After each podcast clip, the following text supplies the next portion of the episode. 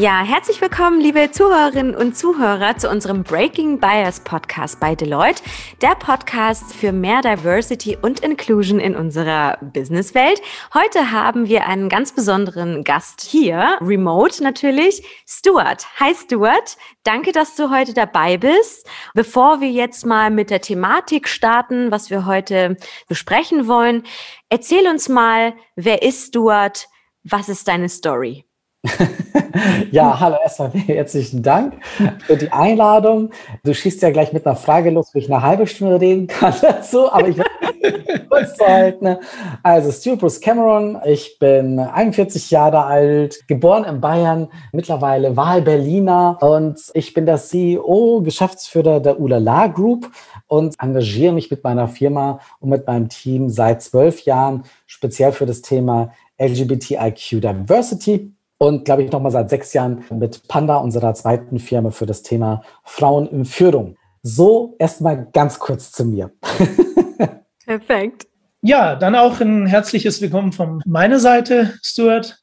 Mich würde natürlich jetzt gleich mal am Anfang interessieren, wie kam es dazu, dass du dich speziell für die LGBTIQ-Community einsetzt? Wo kommt die Motivation her? Also es war eigentlich, ehrlich gesagt, sehr egoistisch. Und zwar, als ich sehr, sehr jung war, das ist schon sehr, sehr lange her, da habe ich mich irgendwann mit 15 Jahren das erste Mal geoutet, äh, zumindest bei meiner ersten Freundin. Und äh, es war erstmal der schlimmste Moment, das zu machen, überhaupt das auszusprechen. Aber danach ging es mir eigentlich nur noch besser. Und es war eigentlich so das Beste, was ich jemals machen konnte. Es war die größte Entlastung und endlich war es draußen. Und es war so schön und es ging von Tag zu Tag tatsächlich auch besser und ich habe mich auch bei mehreren Leuten geoutet und ich hatte Gott sei Dank nur positive Erfahrungen gehabt. Und dann bin ich aber in die Arbeitswelt wieder reingekommen und habe festgestellt, ah, jetzt hier muss ich vorsichtig sein. Es sind ja erstens mal nicht meine Freunde und zum anderen, ich weiß ja gar nicht, wer ist hier Freund, wer ist hier Feind. Ja, wer hat ein Problem, wer hat keins und musste wieder feststellen, ja, ich muss wieder zurück in den Schrank, in the closet und musste halt wieder einen Großteil meiner Persönlichkeit verstecken. Und das hat mich ziemlich genervt, weil wenn man sich einmal geoutet hat, dann weiß man, wie das ist. Man möchte einfach diesen Teil seiner Persönlichkeit einfach nicht mehr verstecken. Oder wenn ich in der Firma bin, möchte ich halt ganz gerne einfach der über mein privates Leben erzählen, was ich am Wochenende gemacht habe oder dass mir mein Freund von der Arbeit abholt oder zur Firmenfeier mitbringt. Und das hat mich eine ziemlich lange Zeit beschäftigt, weil ich einfach lange, lange Zeit nicht geoutet war in der Arbeit. Einfach immer mit dem Hintergrund, ich weiß nicht, wer hat ein Problem damit, wer nicht. Und die Unternehmen damals haben sich überhaupt gar nicht zu diesem Thema positioniert. Also wusste ich auch gar nicht, wie mein Arbeitgeber dazu steht. Und ich wollte ja eigentlich nur in Ruhe gelassen werden und habe mich da immer zurückgehalten.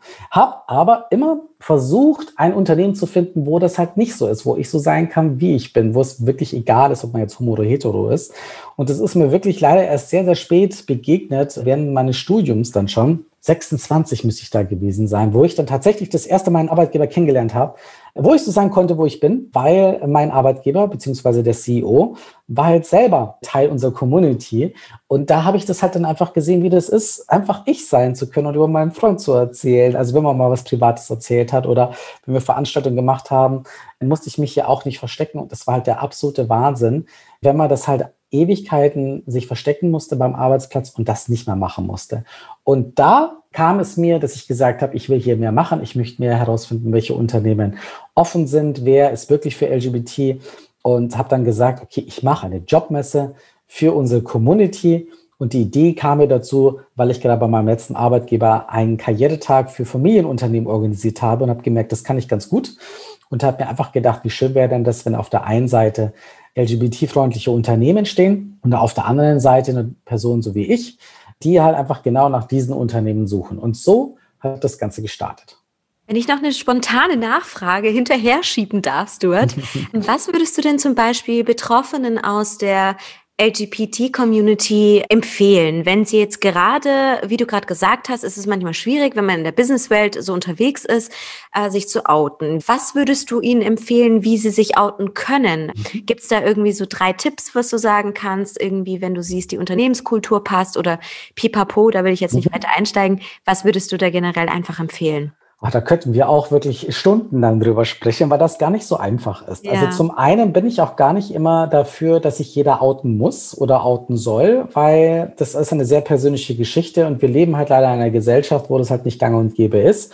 Und es auch nach wie vor so ist, dass man halt auch Diskriminierungen erfährt, wenn man out ist. Und auch im Laufe der Karriere kann es auch schaden, wenn man out ist. Das darf man nicht vergessen, selbst wenn man auch hier in Deutschland ist. Ich meine, wir haben alleine gesehen bei der letzten großen Studie der DIW, die herausgefunden hat, dass 30 Prozent der LGBT-Mitarbeitenden am Arbeitsplatz diskriminiert werden. Also das ist schon nicht so ganz einfach, out zu sein. Natürlich gibt es immer überall Oasen, wo man das sein kann, aber es sind halt leider nach wie vor sehr viele Unternehmen, wo nicht der Fall ist. Und da muss man sich das gut überlegen, möchte man das machen oder nicht. Deswegen meine erste Empfehlung, man soll sich einen Arbeitgeber suchen, der oder die offen ist, die wirklich LGBT-freundlich ist. Und das heißt nicht, das sind nicht die Unternehmen, die beim CSD unbedingt dabei sind, sondern wirklich die ihre eigenen Strukturen wirklich so vorantreiben, dass die wirklich strukturell gesehen ein offenes Unternehmen sind, dass man einfach weiß, in diesem Unternehmen kann ich nicht nur sein, so wie ich bin, sondern falls es auch Probleme gibt, kümmert sich auch mein Arbeitgeber drum. Und ich habe zum Beispiel, es gibt Ansprechpersonen im Unternehmen, an die man sich wenden kann. Es gibt LGBT-Netzwerke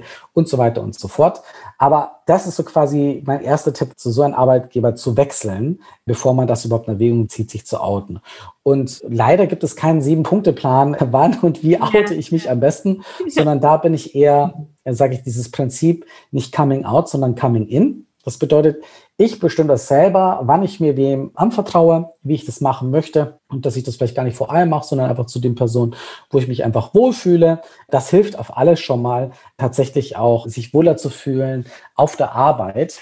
Und so kann man sich da ja, nach und nach antesten, wie man das macht. Es ist auf alle Fälle sehr befreiend, wenn man ganz out sein kann. Und auf der anderen Seite ist es auch befreiend, dass man nicht mehr erpressbar auch ist. Das darf man nicht vergessen. Es gibt halt auch Kollegen, Kolleginnen, die, wenn sie sowas herausfinden, natürlich auch das nutzen, jemanden auch vielleicht zu erpressen, um quasi jemanden zu outen, wenn man halt bestimmte Sachen nicht macht. Und das erleben wir auch immer wieder. Und wenn man out ist, ist man auch nicht erpressbar. Deswegen, jeder muss das für sich selber entscheiden. Jeder muss da gucken, wie ist es am besten. Es ist tatsächlich nicht so einfach. Ich weiß ja von dir, dass du ja sehr engagiert bist in diversen Bereichen. Aber wenn ich jetzt hier bei dem Thema bleibe, ihr seid ja auch Pride Champions. Wir hatten ja im Vorgespräch das Thema Social Entrepreneurship. Wenn du das bitte mit einbauen würdest, wie engagiert ihr euch? Die Ulala Group, wie gesagt, gibt es seit zwölf Jahren und unser Fokus ist LGBT Diversity. Das machen wir eigentlich in drei unterschiedlichen Säulen. Die eine Säule sind Events. Das bedeutet, wir veranstalten, organisieren zahlreiche Events im Jahr. Das ist mit oder ohne Corona auch möglich. Das sind von Get-togethers der unterschiedlichen Communities, die wir selbst organisieren oder für Unternehmen das machen. Das sind Workshops, Führungskräftetrainings, Konferenzen. Wir haben sogar Wettbewerbe, internationale für unsere Community und versuchen da einfach die Leute zusammenzubringen, sich auszutauschen, zu vernetzen. So, das ist die eine Säule. Die zweite Säule bei uns im Unternehmen ist das Community-Aufbau. Wir haben selber eigene LGBT-Communities, die wir irgendwann gestartet haben. Um jetzt quasi nur zwei zu nennen, es gibt zum Beispiel Unicorns in Tech. Das ist eine ziemlich große Tech-IT-Digital-Community. Da sind wir so um die 5000 Mitglieder aktuell. Wir haben auch eine exklusivere Community, die nennt sich RAM. Das ist ein globales LGBTIQ Leadership Network. Tatsächlich wirklich über die ganze Welt verteilt. Ist sehr exklusiv, muss sich bewerben, da reinzukommen. Ist nicht ganz so einfach und bauen halt hier eben auch Communities auf oder helfen eben auf der anderen Seite auch Unternehmen dabei, wie sie LGBT-Netzwerke starten können oder wenn es sie bereits gibt, wie kann man die wirklich erfolgreich machen, wie kann man sie beleben, wie kann es ein wirkliches auch Asset werden für die Unternehmen. Das ist der zweite Bereich.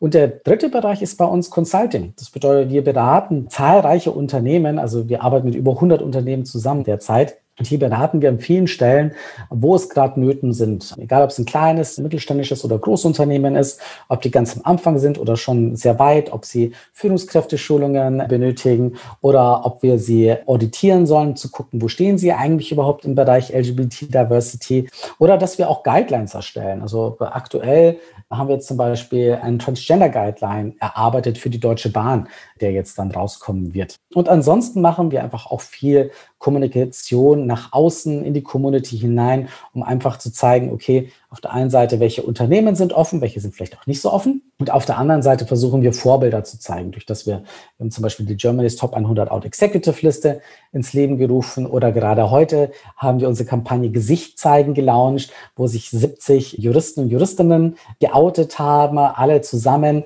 um einfach nach draußen zu zeigen, ja, sie sind da, sie sind erfolgreich, sie sind out und da wollen wir halt einfach täglich ein Stück dran arbeiten. Mega, mega cool. Also man weiß und sieht, ihr seid sehr engagiert. Ich drücke euch die Daumen und finde es ganz, ganz cool, was ihr alles macht. Lass uns doch über das Thema LGBTQI oder LGBT sprechen. Das ist ja jetzt des Öfteren gefallen, das Wort, beziehungsweise dieser Begriff und auch immer im Zusammenhang mit Communities. Kannst du vielleicht jetzt mal aufklären? Was ist LGBTQI? Kannst du das definieren? Um was handelt es sich hier überhaupt?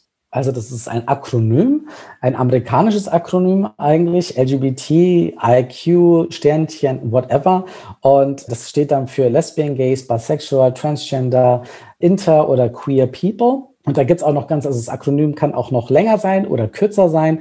Das ist immer sehr unterschiedlich. Die Unternehmen verwenden es unterschiedlich, Organisationen sind da anders. Die einen sagen es auf Englisch, die einen sagen es auf Deutsch. Das liegt auch daran, weil es einfach keinen Standard dafür gibt, einen internationalen, wo man sich darauf geeinigt hat. Das wäre sehr schön. Ich würde es auch toll finden, wenn wir endlich mal einen hätten, aber dem ist leider nicht so. Und wir verwenden das halt immer unterschiedlich, dass wir mal LSBT sagen, LGBTI. Ähm, aktuell sagen wir tatsächlich mit all unseren Projekten sagen, reden wir immer von LGBTIQ+, dass wir wirklich versuchen, so inclusive wie nur möglich zu sein, um, ich nenne sie immer, die Alphabet-Community unter einen Hut zu bringen. Yeah. Äh, man macht es nie jedem recht, das ist leider so, aber ist es vielleicht auch spannend, weil man sich immer mal wieder darüber unterhält. Und es verändert sich natürlich auch, weil früher muss ich sagen, da war das auch so, dass gerade unsere Generation oder ältere Generation, die hat sich noch sehr stark als LGBT angesehen. Also ganz klar, ich bin jetzt schwul, lesbisch, bi oder trans. Aber gerade die jüngere Generation, die schwankt da ziemlich und bezeichnet sich auch oft als queer zum Beispiel, um das gar nicht ganz klar zu machen, was das jetzt eigentlich gerade ist. Und man sieht, dass sie einfach ein bisschen anders mit dem Thema umgehen und sich da mehr dazugehörig finden, wenn man das einfach größer macht. Und so ist es aktuell zum Beispiel so, dass die Generation Z ähm, in den USA, gab es da jetzt eine Umfrage, da haben sich 16 Prozent aller Umfragenden, und das war eine Riesenumfrage, tatsächlich dazu bekannt, zur LGBTIQ-Community dazuzuzählen. Ja? Wenn man unsere Generation nachfragt, vor ein paar Jahren, da war man hier im westlichen Bereich eher bei fünf Prozent. Also man sieht, das verändert sich alles ein bisschen. Die Leute sind einfach mehr offener, die Umfelder sind besser, es gibt mehr Vorbilder, es gibt Netflix, wo gefühlt jede zweite Sendung auch einen LGBT-Charakter dabei hat und dadurch fühlen sich natürlich auch die jüngere Generation eher dazu bereit, sich hier auch zu öffnen, wenn auch das mehr im Privaten stattfindet als im Beruflichen. Sag mal, Stuart, wenn ich da kurz nochmal nachhaken darf. Sind denn die Herausforderungen für die junge Generation, die du jetzt gerade eben genannt hast, etwa andere wie die für die ältere Generation? Sagen wir mal jetzt vor 20 Jahren, war das anders mit diesem Thema umzugehen wie heute? Und was sind denn die täglichen Herausforderungen, die diese jungen Menschen im Vergleich zu den etwas älteren heute haben? Oh Gott, also das ist auch wieder so ein großes Thema. Da könnten wir auch Ewigkeiten drüber sprechen, weil natürlich gibt es da massenhafte Unterschiede. Ich meine, es war einfach natürlich so, jetzt meine und auch ältere Generationen konnten gar nicht so offen sein, ja, weil es halt einfach noch mehr Diskriminierung gab, noch weniger Schutz. Es, man musste sehr vorsichtig sein, quasi auch noch vor zehn Jahren. Und die junge Generation hat es einfacher, weil mit diesem Thema offener umgegangen wird. Es gibt mir Freiraum, es gibt mir Vorbilder. Die Generation hat halt auch das Internet, wo sie sehr schnell festgestellt haben, dass sie gar nicht so alleine sind. Wenn ich jetzt mal zurück überlege, als ich ein Teenager war, habe von diesem Thema gar nichts mitbekommen. Ich habe tatsächlich immer gedacht, I'm the only gay in the village. Als ich damals in Geretsried mit 27.000 Einwohnern gelebt habe, weil ich einfach nie was mitbekommen habe, weder im Fernsehen noch in Zeitschriften, nichts. So einmal im Jahr in der Bravo war mal was äh, ab, abgezeichnet. Aber ansonsten war da nichts. Und erst, ich kann mich noch erinnern, meine Mutter hat mir mal eine Zeitschrift, die ist Prinz, mitgebracht nach Hause. Und dann habe ich da hinten das erste Mal in diesem Kontakt, also das war, das war so Chiffreanzeige, ja, er sucht ihn. Ich bin aus allen Wolken gefallen, weil da irgendwie so ein paar mhm. Seiten voll war damit. Und erst da habe ich das mitbekommen. Und die neue Generation, gerade durch auch Social Media, durch Facebook, Instagram, TikTok etc., gibt es natürlich viele Leute, die sehr viel früher out sind und laut sind, plus das Fernsehen natürlich viel stärker auch wirklich das repräsentiert, vielleicht nicht unbedingt das Fernsehen, aber jetzt so wie Netflix etc., da die Streamingdienste, die da doch ein bisschen mehr ein diverseres Publikum auch ansprechen möchte und dementsprechend auch die Formate bietet. Und dadurch, wenn man, wenn man sich findet, kann man sich natürlich auch viel mehr damit viel früher auseinandersetzen. Und wenn man auch noch so viele positive Beispiele bekommt und nicht nur mal negative, wie es halt früher war, da war das immer gleich mit äh, Gefängnis, Diskriminierung etc., sondern jetzt feiern sich halt auch einige Leute, wenn man sich outet. Ja, und dann ist es nicht immer so, oh Gott, der Arme, sondern es wird eher gefeiert oder auch Künstler wie Lady Gaga etc., die auch sehr für die Community einstehen und das auch immer wieder zelebrieren. Das hilft natürlich ähm, ungemein, dass man hier einfach offener sein kann. Ich muss aber auch dazu sagen, das ist eher in der westlichen Welt. Ja, also das ist nicht so auf dem ganzen Planeten. Es gibt viele ähm, Teile der Welt, da wenn du nachfliegst, da ist gar keiner LGBTIQ-Sternchen, äh, whatever, weil halt einfach die Gesetze so veraltet und so schlimm sind, dass du ja in über 70 Ländern tatsächlich halt auch bis ins Gefängnis kommen kannst. Sogar die Todesstrafe gibt es darauf, wenn du LGBT bist. Und deswegen ist tatsächlich nur so in unserer westlichen Hemisphäre. Und selbst da gibt es Probleme, weil wenn du jetzt alleine hier, ich bin in Berlin und wenige Kilometer weiter ist Polen. Und in Polen ist es halt eben gerade so, dass es LGBT-freie Zonen gibt, die offiziell von der Regierung anerkannt sind, wo es massive Diskriminierungen gibt, wo du überhaupt nicht out sein kannst am Arbeitsplatz, weil du halt wirklich ganz stark mit Diskriminierung zu rechnen hast. Und wenn du da auf den Pride gehst zum Beispiel, da siehst du auch nicht viele Unternehmen, die trauen sich dann nämlich auch nicht hin, die sind lieber in Berlin mit dabei. Da ist es wirklich sehr gefährlich, auf die Straße zu gehen. Hier in Berlin wird gefeiert und in Polen wird mit Stein geschmissen. Sehr guter Punkt. Und du hast jetzt auch hinsichtlich meiner nächsten Frage schon einiges vorweggegriffen, aber nicht so schlimm, weil im Endeffekt wollte ich dich fragen, wie siehst du denn die Position Deutschlands im Vergleich zu anderen Ländern hinsichtlich Inklusion zum Beispiel von den Menschen aus der LGBTQ-Community? Findest du, Deutschland hat ein gutes Standing oder hat viel Luft nach oben? Und viel Luft nach oben viel Luft nach oben. Und kannst du da, zweite Nachfrage, auch so einen Businessbezug herstellen, wo du sagst, vor allem in der Unternehmenswelt ist Deutschland eigentlich noch schlechter als jedes andere Land. Das ja. würde mich sehr interessieren. Also es gibt hier so ein paar Studien dazu und Analysen. Ich weiß immer nicht so ganz genau, welche man trauen soll, aber ein paar sind ganz gut. Also erstens mal siehst du es halt in Deutschland von DIW, dieser Studie, wo 30 Prozent der Mitarbeitenden halt Diskriminierung am Arbeitsplatz erfahren. Ich finde das eine sehr schlimme Zahl. Das ist hier in Deutschland. Das ist nicht in Polen, sondern das ist hier. Das finde ich katastrophal. Ich muss auch sagen, dass nach wie vor die wenigsten Unternehmen wirklich im LGBT-Diversity-Bereich unterwegs sind. Die meisten Unternehmen kümmern sich um das Thema Gender, was gut und richtig ist, aber das ist nicht Diversity. Und das würde ich schon sagen, dass über 90 Prozent sich allein nur da mit diesem Thema beschäftigen und einfach nicht LGBT berücksichtigen, was ich einfach absolut schädlich finde. Es ist auch schädlich, weil es nicht Diversity ist. Deswegen muss ich sagen, dass es hier in Deutschland sehr viel Luft nach oben geht. Da sind andere Länder tatsächlich weiter, auch wenn sie in anderen Teilen wieder sehr weit zurück sind. Die USA zum Beispiel machen sehr viel in diesem Bereich. Es gibt viele große Organisationen, viele Unternehmen, die da wirklich sehr stark vorangehen. Auf der anderen Seite gibt es aber auch dort diskriminierende Gesetze, wo du halt auch gefeuert werden kannst, wenn du jetzt einfach nur LGBT bist in zahlreichen Staaten. Deswegen würde ich sagen, Deutschland hat noch viel Luft nach oben. Auch beim letzten Spartakus-Index, das ist so ein Reiseindex, da war auch Deutschland irgendwo auf Platz zwischen 20 bis 30, ich weiß es nicht mehr, aber auch nicht gut. Und zwar, weil es einfach auch immer mehr Gewalt gegenüber LGBT-Personen gibt. Corona hat das leider nicht besser gemacht, sondern auch eher verschlechtert. Allein hier in Berlin, das einzige Bundesland in Deutschland, wo auch die Zahlen tatsächlich gemessen werden ähm, von Angriffen gegenüber der LGBTI-Community.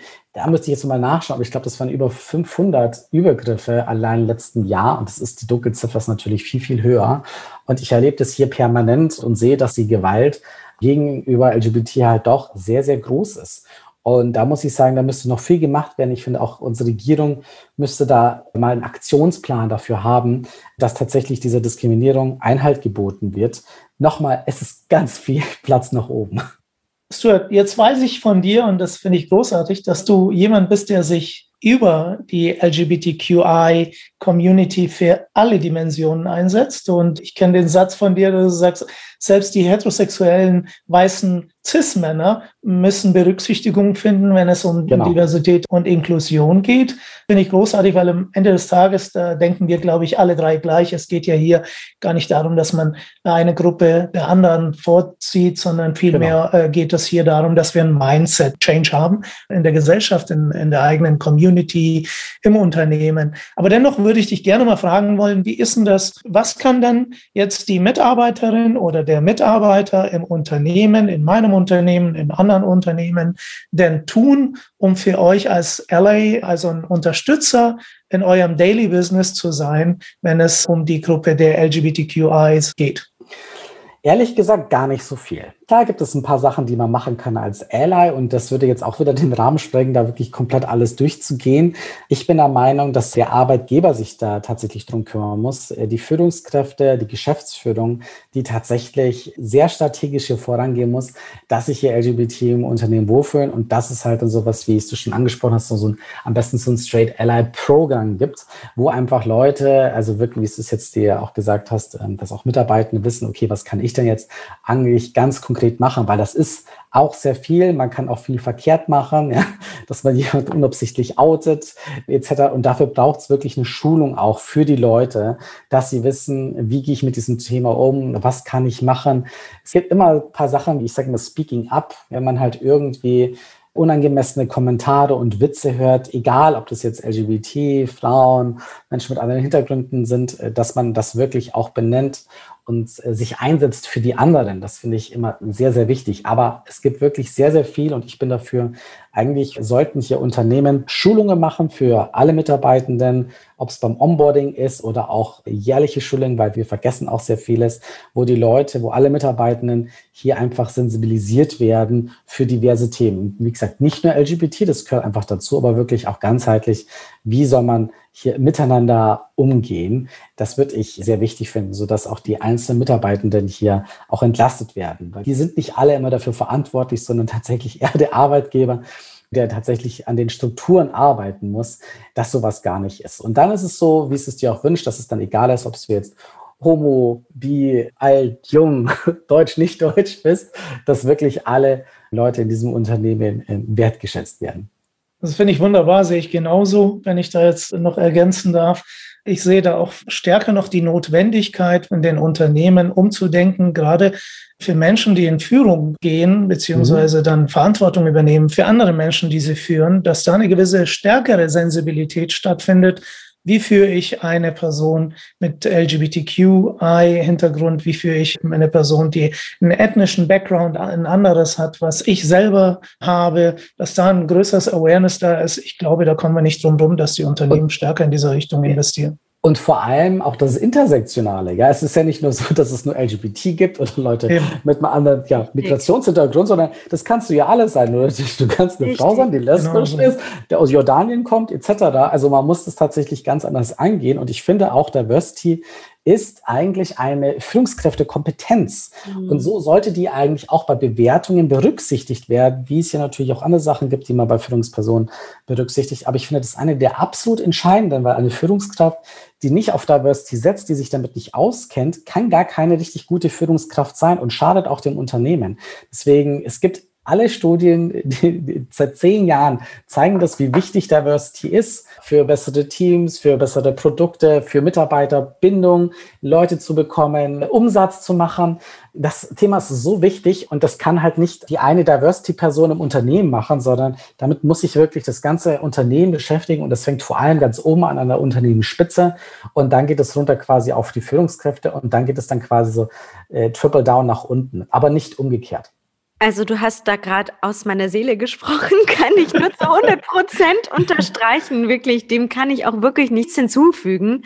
Und das war eine perfekte Vorlage für unsere letzte Frage. Diversity-Quoten. Ja, yes. Quoten absolut. generell.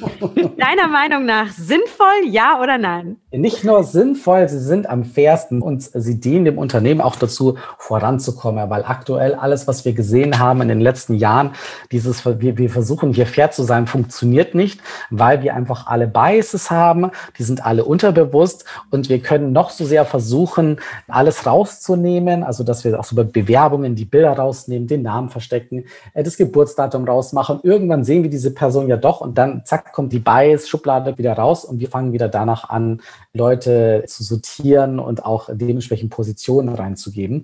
Und deswegen bin ich der Meinung, solange das nicht möglich ist, tatsächlich Leute danach einzustellen, nach ihren Skills etc., sondern nachdem es immer noch mit Bias belegt ist, wer da eingestellt wird, bin ich absolut für Diversity-Quoten, was aber auch den heterosexuellen weißen Cis-Mann auch betrifft. Also wirklich alle betreffen, weil das das Einzige ist, was wirklich schafft, dass es fair zugeht, dass es chancengerecht ist und dass wir auch als Unternehmen uns wirklich divers aufstellen. Es kann einfach nicht mehr sein, dass ja, in 2021 es Vorstände gibt, die einfach nur aus weißen Männern bestehen. Das mhm. kann nicht sein. Und wenn man sagt, man findet diese Leute nicht, das tut mir leid, es stimmt ganz einfach nicht.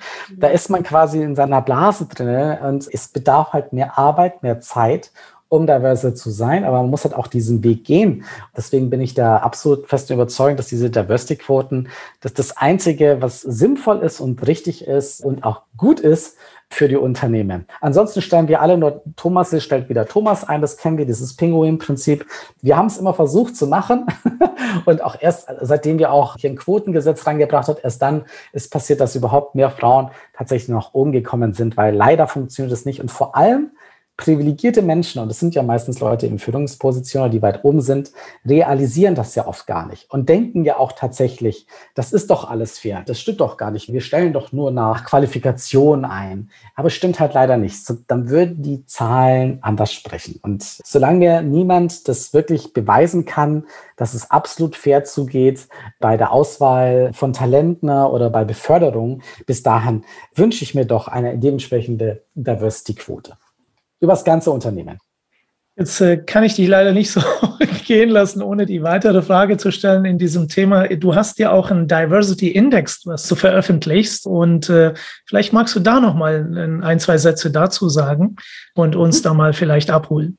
Ja, also seit zwei Jahren bringen wir jetzt den DAX 30 LGBT Diversity Index raus, wo wir halt einfach bis dato die größten börsennotierten Unternehmen gerankt haben, also die großen 30 bis dieses Jahr, wo wir einfach nachgeguckt haben, okay, was machen die, die eigentlich ganz genau? Hier haben wir unser LGBT Diversity Audit angewendet, was alle Unternehmen mitmachen können. Und der einzige Unterschied zu allen anderen Unternehmen ist, dass die DAX 30 das jetzt nicht so einfach komplett freiwillig gemacht haben, sondern wenn sie es nicht gemacht haben, dann haben wir es für sie gemacht, weil wir einfach zeigen wollten nach außen, wie schaut es dann eigentlich aus in diesen Unternehmen. Was mich sehr freut, dass alleine beim letzten Mal 27 von 30 Unternehmen hier selber mitgemacht haben, was richtig schön ist. Und man sieht auch, dass die großen Unternehmen doch mittlerweile auch einiges dran machen. Das finden wir toll und sie arbeiten auch in diesem Bereich. Das ist wirklich schön und das gilt natürlich auch als Inspiration für andere Unternehmen.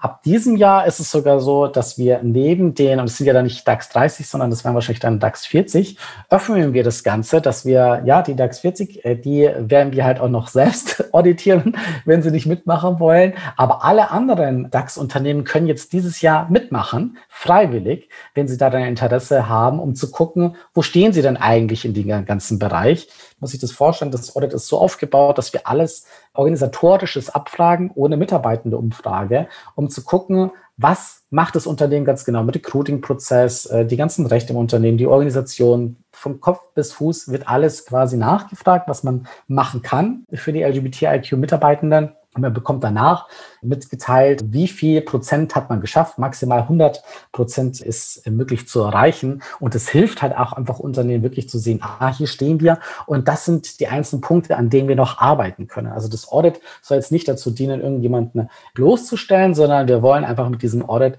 tatsächlich ja den Unternehmen helfen, auch in diesem Bereich besser zu sein. Weil die meisten Unternehmen tatsächlich eigentlich offen sein wollen oder auch denken, sie sind offen. Aber wir sagen immer, wichtig ist, dass man das halt eben misst, dass man die Strukturen ganz genau anschaut und dann einfach erstmal so einen Ist-Zustand herauszufinden, weil nur dann können wir uns auch verbessern, wenn wir wissen, wo wir stehen. Ich finde das großartig, was ihr da macht. Also jetzt verstehe ich das mit dem Social Entrepreneurship und ja, bitte, Moni. Nee, nee, red weiter. Ich habe nur stillschweigend zugestimmt. Sehr gut. Ja, ich finde es großartig und unterstützungswert und deshalb ende ich doch mit der letzten Frage. Wie kontaktiert man dich, Stuart, als Unternehmen, der da jetzt interessiert, die äh, Unternehmerin, der Unternehmer, der in dem Fall interessiert ist, mit euch Kontakt aufzunehmen? Wo findet man euch? Ganz einfach auf unserer Webseite ulala.com. Mich findet man ja sowieso im Internet überall. Da, da findet man auch schnell zu Ulala Group. Und da kann man uns einfach anschreiben. Da kann man dann auch ankreuzen, für was man sich denn noch interessiert. Außerdem, wenn man uns folgt, entweder ja auf unseren Social Media Channels bei Ulala oder auch bei meinen eigenen Channels, bekommt man regelmäßig einfach mit, was in diesem Bereich eigentlich gerade aktuell passiert oder wie heute wir diese Liste rausgebracht haben mit unseren 70 geouteten LGBTIQ-Juristinnen. Und so bekommt man immer fast täglich ein Happen Inspiration, was man in diesem Bereich machen kann. Vielen lieben Dank, Stuart. Wir werden auch alle wichtigen Links einfach in die Shownotes packen. Dann können die Leute auch direkt draufklicken und auf dich zukommen, wenn sie noch weitere Fragen haben. Wir danken dir auf jeden Fall aus tiefstem Herzen, dass du heute dabei warst, Stuart, und zu dem Thema LGBT äh, mit uns gesprochen hast. Es war mir persönlich ein Fest, dass du beim Breaking Bias Podcast dabei warst. Vielen, vielen Dank für die Einladung. Ich kann mich da nur anschließen. Es war nicht nur ein Fest, sondern auch noch zusätzlich ein Vergnügen. Und ich hoffe, dass man sich doch nochmal in welcher Form auch immer über den Weg läuft und weitere Themen zu diesen Diversity-Initiativen thematisiert. Würde mich sehr freuen. Dann bis auf bald. Dankeschön. Liebe Zuhörerinnen und Zuhörer, danke, dass ihr dabei wart und uns eure Zeit geschenkt habt. Ihr findet unseren Breaking Bias Podcast auf allen Podcast-Plattformen, Spotify, Apple Podcast und so weiter und so fort. Oder wenn ihr das einfach auf Google eingibt, dann findet ihr uns in den Suchergebnissen. Bis bald. Wir erwarten euch im nächsten Podcast mit einem interessanten Gast wieder bei uns.